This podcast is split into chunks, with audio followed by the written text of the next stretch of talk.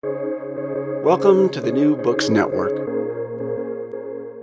Hello, everybody, and welcome back to New Books in Environmental Studies, a podcast channel on the New Books Network. I'm your host, Mohamed Gamal-Eldin, the host of the channel. Today, we'll be talking to Dr. Janna Coomans about her new book, Community, Urban Health, and Environment in the Late Medieval Low Countries. Dr. Janna Coomans is assistant professor at the Department of Medieval History, Utrecht University.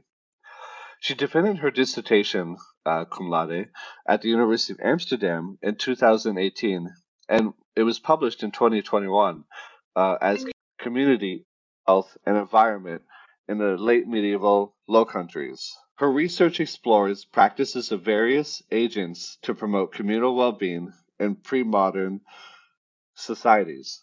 She was part of the ERC funded interdisciplinary project Healthscaping Urban Europe and currently works on her Veni uh, Dutch Research Council project Inflammable Cities How Fire Risk Transformed the Low Countries 1250 to 1600. Dr. Yana Coomans, welcome to the show. Thank you. Hi. It's so good to have you. Uh, and uh, Janna, I was wondering, if you could begin the interview by telling us a bit about yourself, that is where you were born, raised, where you went to school, how you became interested in urban, medical, and environmental history, and whether you had a mentor or scholarly work that drove your interest. Yeah, thanks. I uh, I'm born in, in Utrecht, actually. So uh, my my most recent job is sort of returning to that city. Uh, and grew up there. And then I wanted to study in a larger city, and there's only a few more larger cities, and one of them is Amsterdam. So I ended up there. This was not a very intellectually uh, motivated decision, uh, but uh, I did really enjoy uh, studying history and uh, philosophy at the University of Amsterdam. And uh, for a while, followed many many different types of courses, mostly on more recent history, uh, but in the course of my master's, began to be more interested in the late medieval era.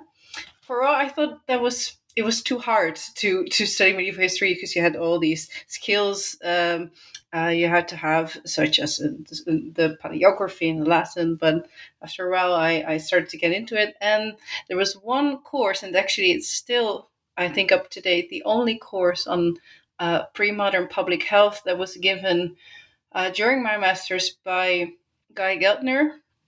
And uh, I followed that course and got very enthusiastic uh, and decided to apply for a PhD project on uh, medieval bathing culture and uh, bathhouses. Uh, and um, uh, no, no, sorry. So, so that was my master's, and then during that, my PhD project uh, was much broader and just basically asked uh, in a very broad way what cities in the medieval period and especially the Low Countries did to uh, prevent disease and promote health. And so, a guy who was the first uh, uh, one introducing me to it has, uh, I think, up to now been uh, very influential and, and very encouraging for me to work with because um, after my PhD, I did a postdoc in a project that was uh, for which for which he was the the PI, uh, and I'm currently doing an edited volume on public health in the pre-modern world, so a more global approach. Uh, where he also joins. So if there's one person that really should be mentioned, uh, it's him. Uh, and and in this project uh, that I've been part of as a postdoc for the past few years, uh, yeah, there are also quite a few other people uh, with whom I've worked quite intensively. Uh, so Claire Weeda and Leah Hermenot are two important ones as well. Very good, and I, I know Guy Geltner's work very well, uh, and uh, his work in and I can see its influence on uh, on your text. Uh, so that's that's fascinating to know that you uh, studied with him. Um, so my second question is how did you come to write community urban health and environment in the late medieval low countries um, uh, that's a very big question. Um, so yeah, I I was from the as I just mentioned earlier, from the beginning very interested in a, in a quite general question on, on how did cities or urban society uh, prevent disease and uh, promote, say, public hygiene. And um, I uh, uh, started looking for, for sources, which is very tricky because it uh, at this uh, during this period, there's no, at least not for the Low Countries, there's no separate offices uh, either on an urban or sort of proto national level that delve with what we now call public health. Um, so you really have to dig into local archives uh, and uh, find information in very various type of sources. So um, when I started doing that, the, uh, one of the most obvious uh, starting points were the many regulations which you can basically find in any city uh, on public hygiene and, for instance, also on uh, food quality uh, and several other topics. So, based on what I found in terms of what people at the time regulated and also in which they invested uh, money, such as street paving or cleaners. Uh, so, based on, on just what I found in the archives, I developed the idea that that health or communal health could be divided into four sort of general programs. And these four programs have been very, or have helped me structure my book. Um, maybe I should, I don't know, that's, tell them right good. away what they no, are. yeah, why don't you, uh, could you tell us what those, uh, for the reader, uh, for the listeners, uh, what those four are? Yes, sure, sure. Uh, so, so these four programs, uh, to summarize them very briefly, I think the first important one uh, for for pre-modern cities is, is to have uh, investment and care for infrastructure, so both water and uh, uh roads or uh, uh, land infrastructures. secondly, really any city uh, did n- not necessarily centralize waste collection, but did coordinate it, especially larger ones, but also smaller ones, just had some intervention with how waste was processed. Um, and thirdly, uh, very important for for health and also uh, uh, very important in medical IDs is is food and diet. So this you also see reflected in in many ways in um, in medieval cities. And finally, and this is maybe where public health diverges most explicitly from from modern ideas, is that there's a very close connection between uh, spiritual health and physical health. So, to really understand a pre modern uh, vision of group health, you have to take that into account. Very good. Thank you for that. Uh, and, and, so we'll come back to some of these points uh, yeah. through the questions.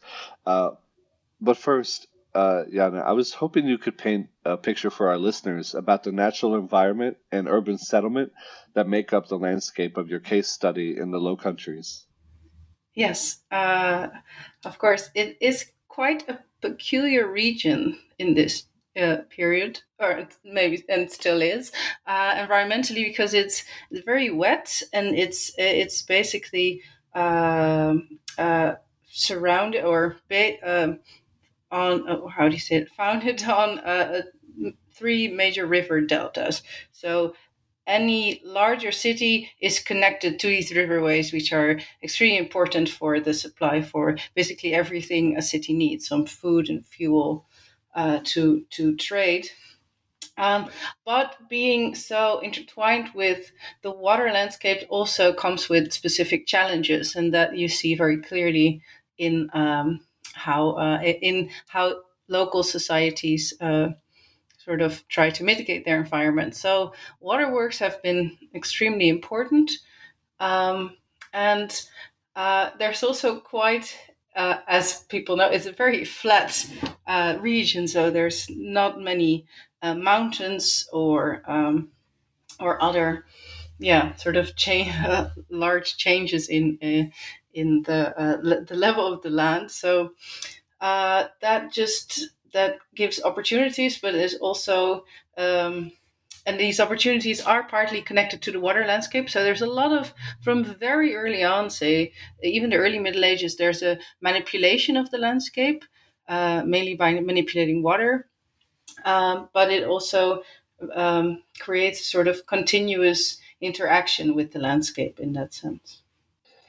That's very uh, true. And water plays a huge part um, in the development of these urban centers, as you've uh, uh, discussed. Uh, so, the next question Your research uses a unique interdisciplinary methodology that ties in the environmental, the medical, infrastructure, both freshwater and sewerage, and the spatial. Specifically, you expand on the work around biopolitics. Could you tell uh, the listeners about your theoretical framework? Yes, um, I'll, I'll, try to be as clear as about it as possible because, because it is a, a, combination or kind of an uh, alternative take also on uh, on a few of these uh, key theoretical concepts, and I think indeed biopolitics is one of the the most important ones. So biopolitics, as some listeners may know, is a term that has been it already existed but it's made famous by Michel Foucault, philosopher, and to and it means slightly different things for different scholars, but generally it's about the idea that knowledge on on health, on population in various ways, and on the environment is being integrated into the governance of uh, uh, people, and that is usually taken to be national states but and this is where my uh, interpretation diverges from uh, c- common uh, uh sort of consensus. Uh, you don't really need a national state or modern techniques of monitoring health, such as statistics or uh, modern medicine, to have um, to, to use that basic idea that, that the health of a population is part of the government, the governance of that population. So you can basically have biopolitics at any level. So from the very small local scale to the large national or empire scale.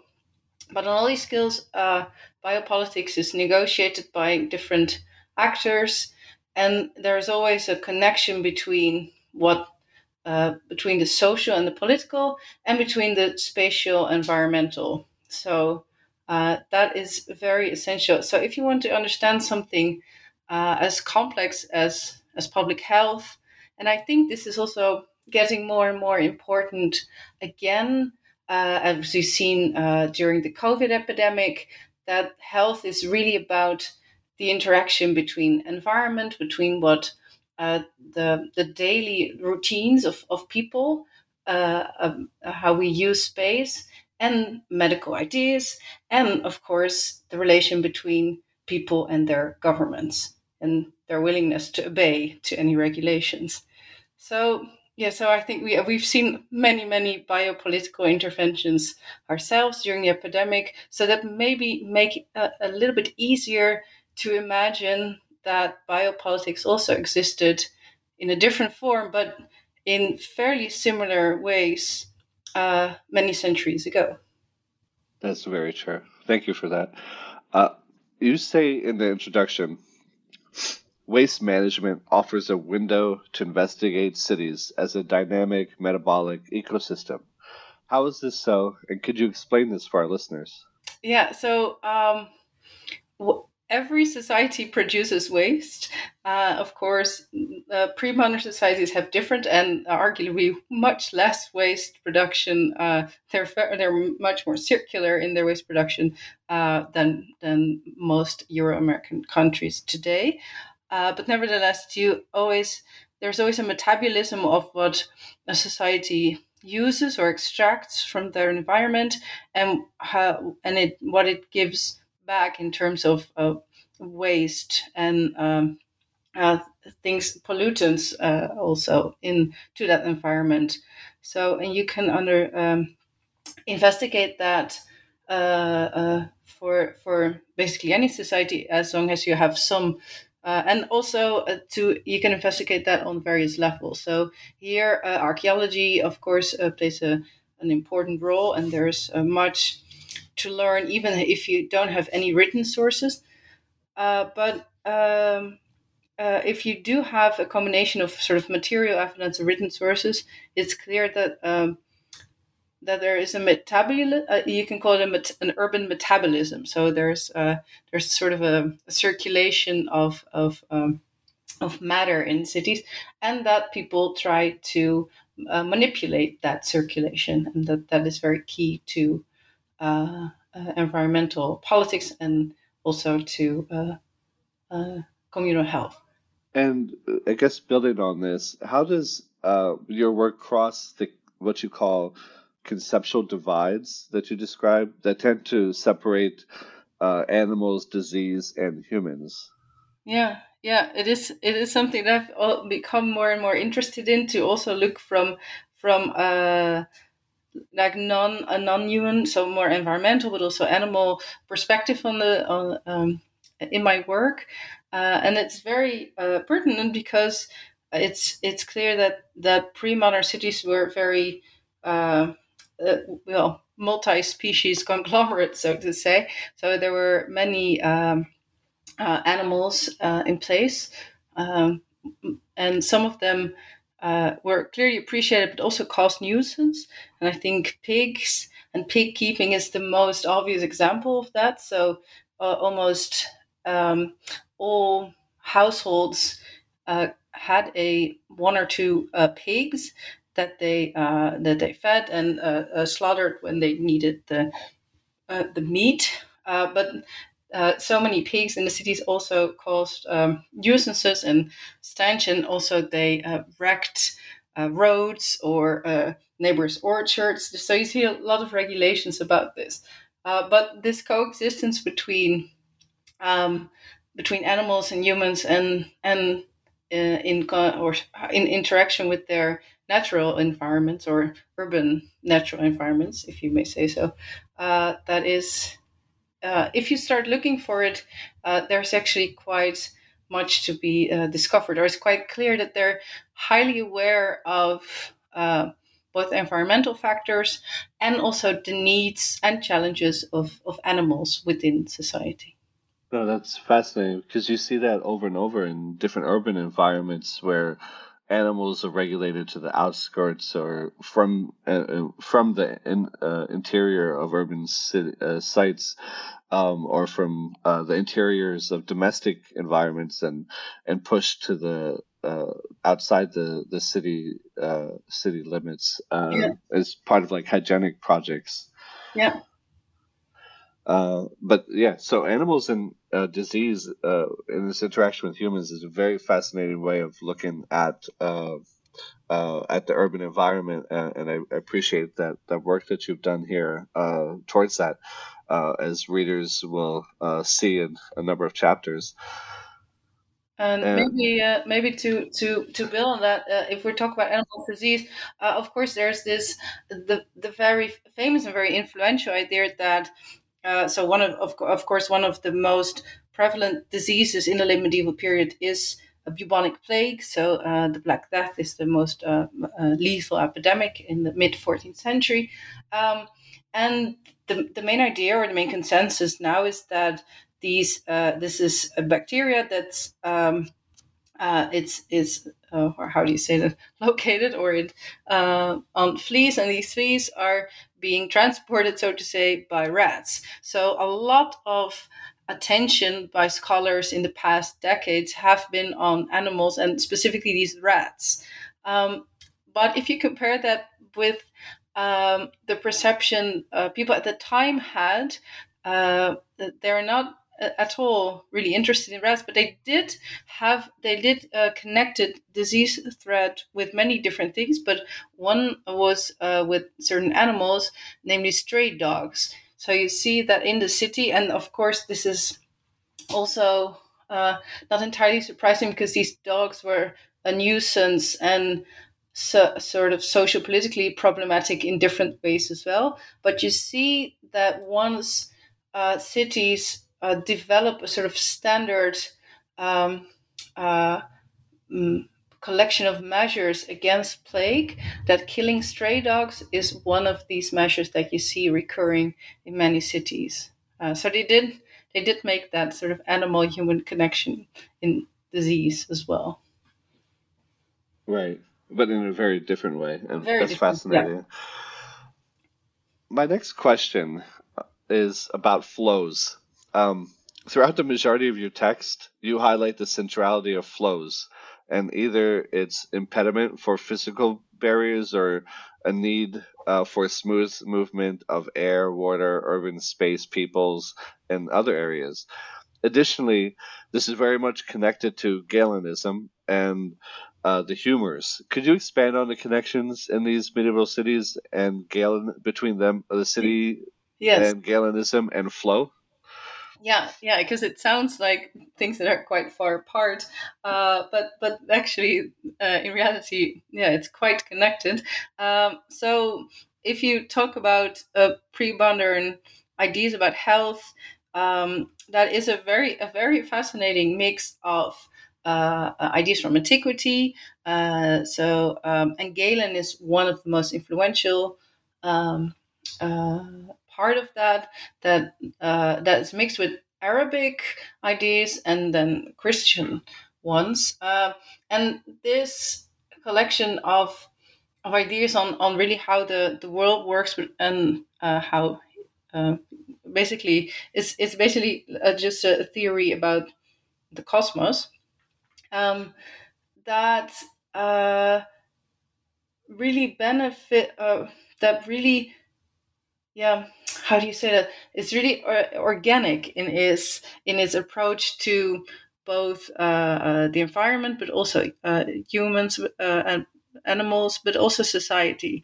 So the idea um, and health in for all these different levels and for all these different entities is basically a balance um, that is not static but that is um, being uh, uh, maintained by by flow and by circulation. So, in order to have a healthy body, you have to have a body that in which there's no blockage, in which everything flows or is circulated. Um, uh, healthily and uh, that uh, so you think about the food and drinks and uh, various forms of excretion uh, but also for society health and healthy society is and this is a very organic metaphor is a society in which um, which has a sort of dynamic balance in which everything flows. So there's no blockage. Uh, and for instance, stagnant water or blockage created by waste are very much a concern.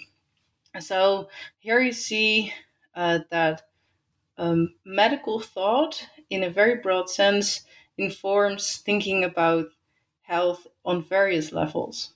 No, that's very true, and it it it also trickles down, um, as, as, we'll discuss, to even the individual, where they yeah. ingest this these these concepts and and bring it into their own imaginary about what is healthy uh, for their own domestic and and uh, uh, environments and uh, when you discuss like uh, latrines and its placement yeah. between neighbors um, this idea of the neighbor uh, or good neighbor so and also thinking about the interesting intersections with pre like pre-existing medical uh, theories uh, globally, uh, mm-hmm. which is fascinating that all of these theories can intersect here in the Low Countries uh, mm-hmm. and, and, and and trickle down to even the uh, the lowest individual. Yeah, no, it is. It's really fascinating. It was also uh, one of the main challenges because, yeah, it, it's hard sometimes to, to locate or really prove that they that people uh, in a certain neighborhood or in a certain city had access or actually were aware of these quite um, yeah elite theories. But in in various ways in, in ways of of um, prescribing uh, health or um, pres- uh, especially describing problems uh, you do see these ideas on flow but also on the dangers of stench uh, really see them in local archival sources reflected. So that was really one of the, yeah, nice discoveries to make that it is actually uh, quite coherent and uh, to um, yeah to see to Yeah. see all these connections so to say Yeah, for sure, for sure. Um, to, the next question I had, um, in great detail, you describe uh, the various individuals, regulations, and uh, governances that worked in tandem to produce uh, a hygienic city. For example, how did the market inspectors' duties differ based on location and regulation and attention paid to hygiene in that urban uh, context? And how did all these institutions help create an imaginary around hygiene? And one way that we will see play out, uh, one way that we will see this play out is between uh, individuals on the domestic level.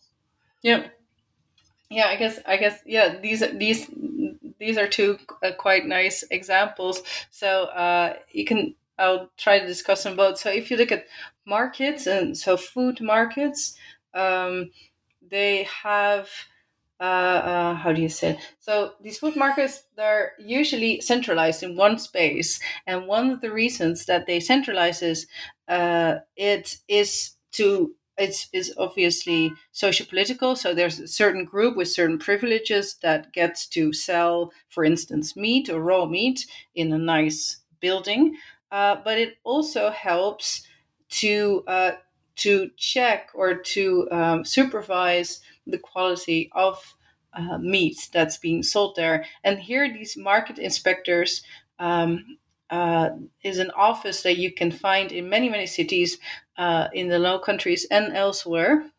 And you see that these market inspectors, uh, for instance, for meat, have a very clear idea on how um, on on how do you say that on on disease risks and also how long a uh, uh, meat stays well. And they usually have different limits of time for the summer and the winter. So here you really see medical uh, um, applied to a very concrete uh, context.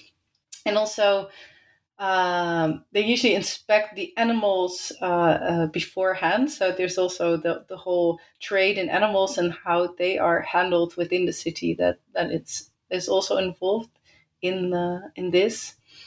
Uh, but another part of the city that is usually not very uh, visible, but you can find in uh, in court records, is the negotiation uh, of health and nuisance by neighbors, and that's because when cases escalate, uh, for instance.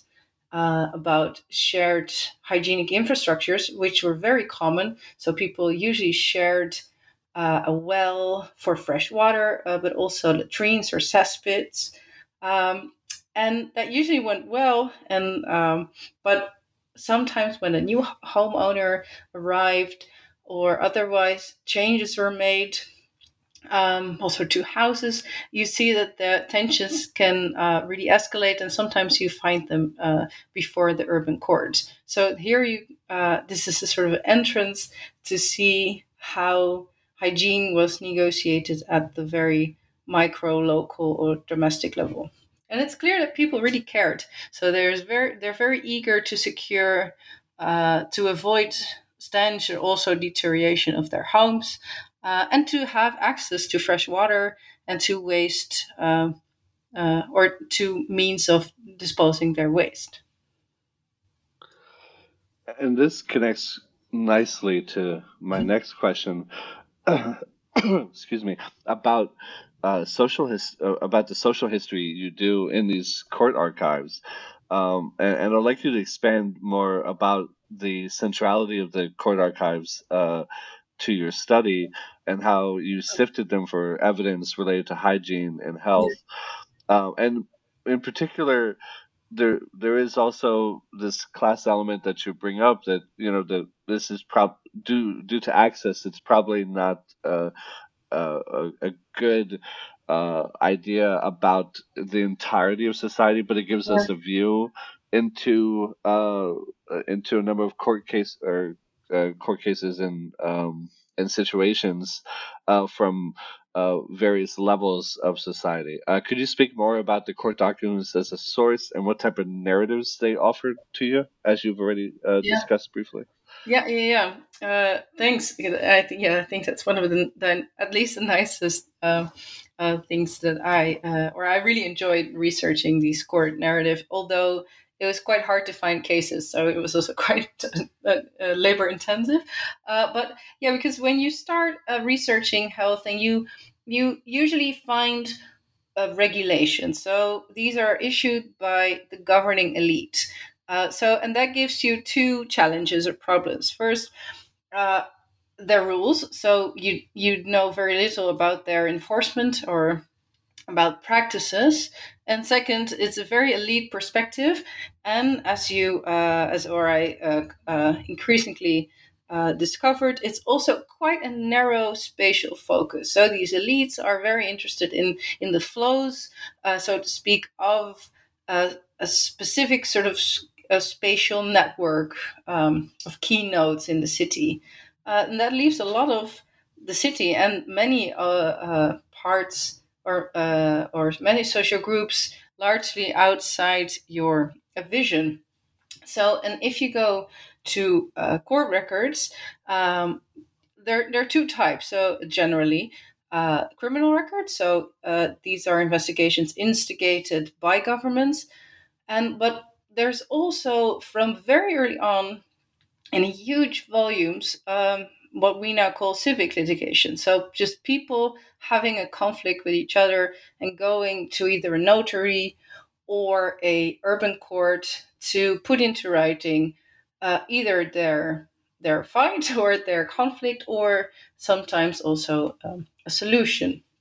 And if you sift through these type of civic court records, you find arguably not the lowest uh, levels of society because it did cost something to to initiate a court case. Actually, that's one of the things that people use as now to pressure their uh, neighbors, for instance, into action.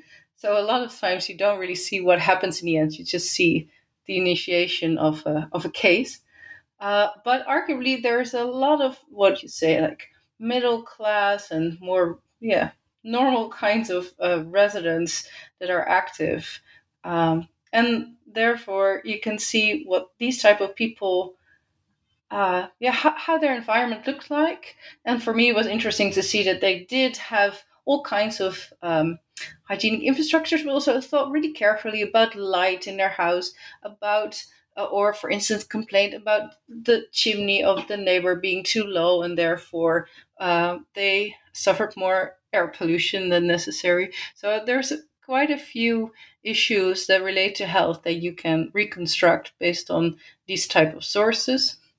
Uh, and also, uh, for instance, quite a few women uh, are also very active, such as widows who then have these uh, tasks as head of households, uh, who also come to these courts. So it's quite varied and interesting to see. Oh, agreed. Uh, and I was very excited to see uh, see them and read them.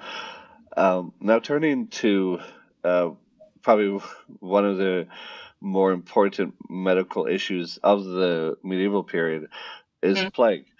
Yeah. Um, you write that we should study responses to plague in the broader context of ongoing preventive uh, health practices, challenges, and not solely at points of crisis or through the elites of the era essentially a top down approach to studying plague. Yeah. Instead, it should be, as you say, decentralized. Could you expand on this point? But also, could you speak some on studying plague through the frames of biopolitical, environmental, and civic? Yeah. Yeah, yeah, yeah, yeah. So, so there's plague is it's a huge research field, and um, uh, but actually the so and that research field uh, has been excuse me, very um, advancing in the past decades because of new techniques. So we know much more about the actual uh, bacteria or the strains of bacteria that causes plague. So uh, so this is very active. But um, what I found that was at least for the region that I'm studying quite lacking is is sort of more up to date ideas about uh, the social political responses to plague. And indeed, as you mentioned, so to to move away from uh, just these sort of elite interventions and to really look at plague um, measures or or, or um, uh, what people did to to avoid the spread of plague uh, uh, can be put in a context of much more routine care for the environment and for sanitation and hygiene. And this is a point that's been uh, fairly much overlooked uh, because people uh, initially assumed that public health started, and this is a point Guy Geltner has also made for Italy. Uh, people usually assumed that public health started after Black Death, so it started at the moment when a terrible uh, epidemic hit. But it's very clear that before, even before that and afterwards, uh, outside context of epidemic, um, sort of care for public health was was present in um, urban governance and politics. So in that sense, um, integrating plague into biopolitics means integrating uh, uh, this specific threat or health risk in a broader um, political uh, landscape or social political landscape uh, that mitigates um, health risks. No, exactly. And so what you're doing is countering this narrative and what other scholars have done as well, um, uh, plague scholars, is countering this narrative as the plague as a watershed moment, Yes. right? Yes. And yeah. that, that that there was no public health initiative in these urban environments, and it was a moment of crisis that forced them into action. Yeah, that which woke, is- that woke everyone up, uh, whereas before Right. they were they were sleeping. Yeah, yeah. So that's the that was the main. Uh, yeah, correct. Right. And so your and your work works into this larger discussion of urban health that got and other scholars like Nükhet Varlık and the Yeah. Ottoman Empire Yeah, have discussed and like the the development of public health policies prior to um, these epidemics. Yeah. Um, and so it's it's fascinating to see the trajectory uh, in your text about uh, the growth of public health and um, its uh, socio medical uh, aspects to it, yeah. Which you do really well here. Thanks. Yeah, it yeah it is, and it for me also because initially my PhD didn't have a chapter on the plague um, uh, at all, and but I was as I was writing the book version um, during uh, so in 2020. Uh, it just occurred to me that it was quite necessary to reflect on plague uh, separately in a, in a chapter, or um, and I do still uh, think that I, I just see beyond quarantine, which is a very obvious example of a measure that is both uh, at the moment being used and was used in a highly similar way uh, in the late medieval period. There's just so much um, uh, things that you can learn or are very insightful when we just uh, think about the fact that to fight an epidemic, uh, the medical or uh, scientific ideas are really a relatively small component of a much broader biopolitical effort that has to be made. And here, uh, the relation between um, state and its subjects, between uh, environment and, and sort of flows or spatial politics is so important. And I think we can see it at the moment. And it's uh, as very much true also when we have when we're studying uh, epidemics of the past. For sure, I agree 100%. Uh, if I may track back a bit uh, to how the research came together, could you discuss the various sources you used and the archives that made this uh, text possible? Uh, yeah, so I uh, tried to uh, combined a, a few things. So um, I didn't want to sort of cherry picking a little bit of everything kind of uh, uh, study.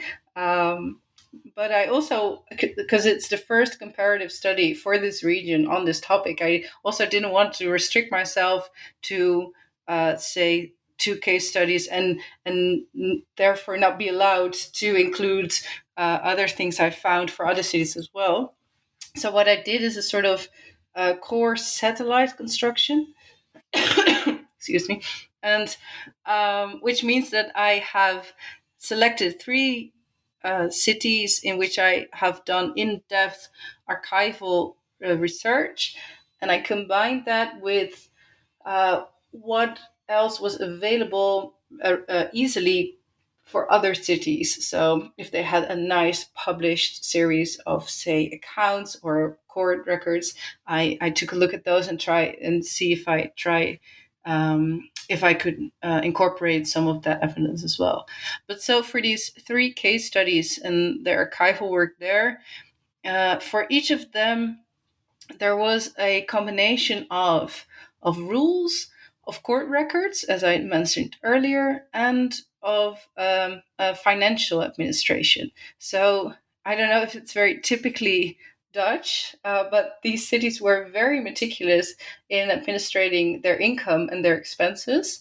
So there's, it sounds very, uh, sounds a bit boring, but uh, because it's just very dry lists of things, but you can get so much practical information out of these financial records um, on public works, on the hiring of officials, um, on on sort of um, miscellaneous expenses uh, that that is very interesting to compare that with what you know uh, is the ideal in regulations.